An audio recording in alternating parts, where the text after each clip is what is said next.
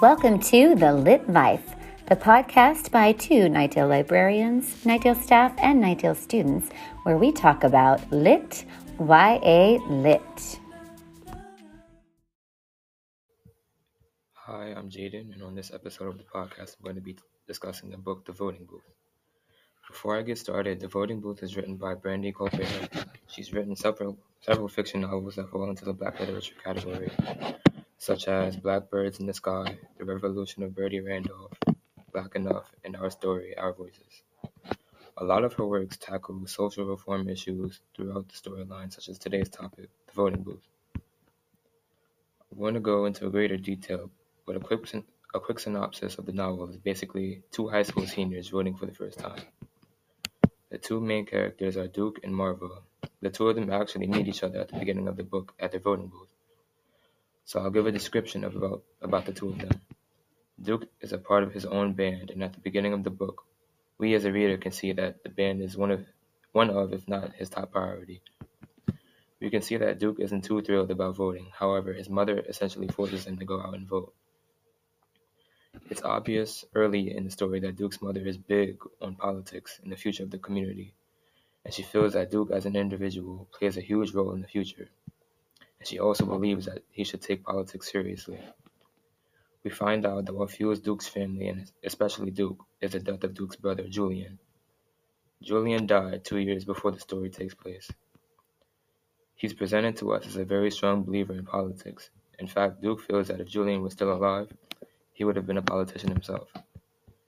We can see how the author plays on the theme of two opposites coming together for a common cause when we look at the when we look at the character of Marva. Marva is also a high school student, however, she's quite different compared to Duke.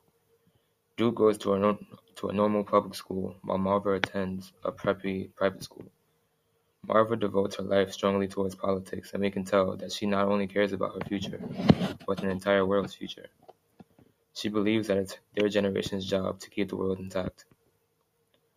So we can see that Marva, the way Marva feels about all the, all these things, contradicts Duke's beliefs because one, he's more nonchalant about his topics, about this about this type of topic.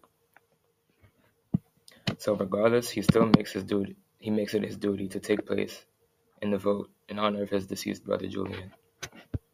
When Duke goes to cast his vote, he's struck with disbelief when he realizes that he isn't registered at the booth he went to. This is when he meets Marva, who has also who was also casting a vote at the time. From there, she kind of fights his case for him, stressing his importance in the future world and the power of his voice, which is ironic because his mother actually gives him the same lectures all the time. Kind of gives him like a grief story about Julian. From there they spend the rest of the story together, driving around, scrambling to find a voting booth that will let Duke cast his vote. So the narrative of the voting booth is written in first person, so each chapter switches between the narrative of Duke and, Mar- Duke and Marva. Each chapter gives a detailed insight on each character's emotions. You can see how their emotions toward each other grow as the story progresses. What I found amazing about this story was how Brandy Colbert manages to turn a story about just one day into a whole 290 pages. Feel like she does a great job keeping the young readers glued to the book by adding a teenage aspect to the storyline. To keep the book from just being a boring story about politics, she adds a, a romantic aspect to give teens a relatable story. At first, Marva almost dislikes Duke, and she also has a boyfriend. By the end of the story, this dislike turns into love, and she and she even left her boyfriend for Duke. To the reader, this is reasonable because her boyfriend didn't want anything to do with the politics or voting from the beginning of the story. This lack of devotion is why she moved on to Duke. So by the end of the story, we see that finally they end up getting the vote for Duke. Of course, like I said before, they fall in love. So now it's just basically them against the world. So, to close this podcast, I kind of wanted to build on the message that Brandy Colbert made by creating this story. So, basically, that is that everyone's voice is important, no matter who you are, no matter how young you are, and no matter what background you come from, or anything that has to do with anything like that. So this goes for anything in life, not just voting. However, to stay with the theme, I wanted to reiterate how easy voting actually is. Thank you for listening to The Lit Life.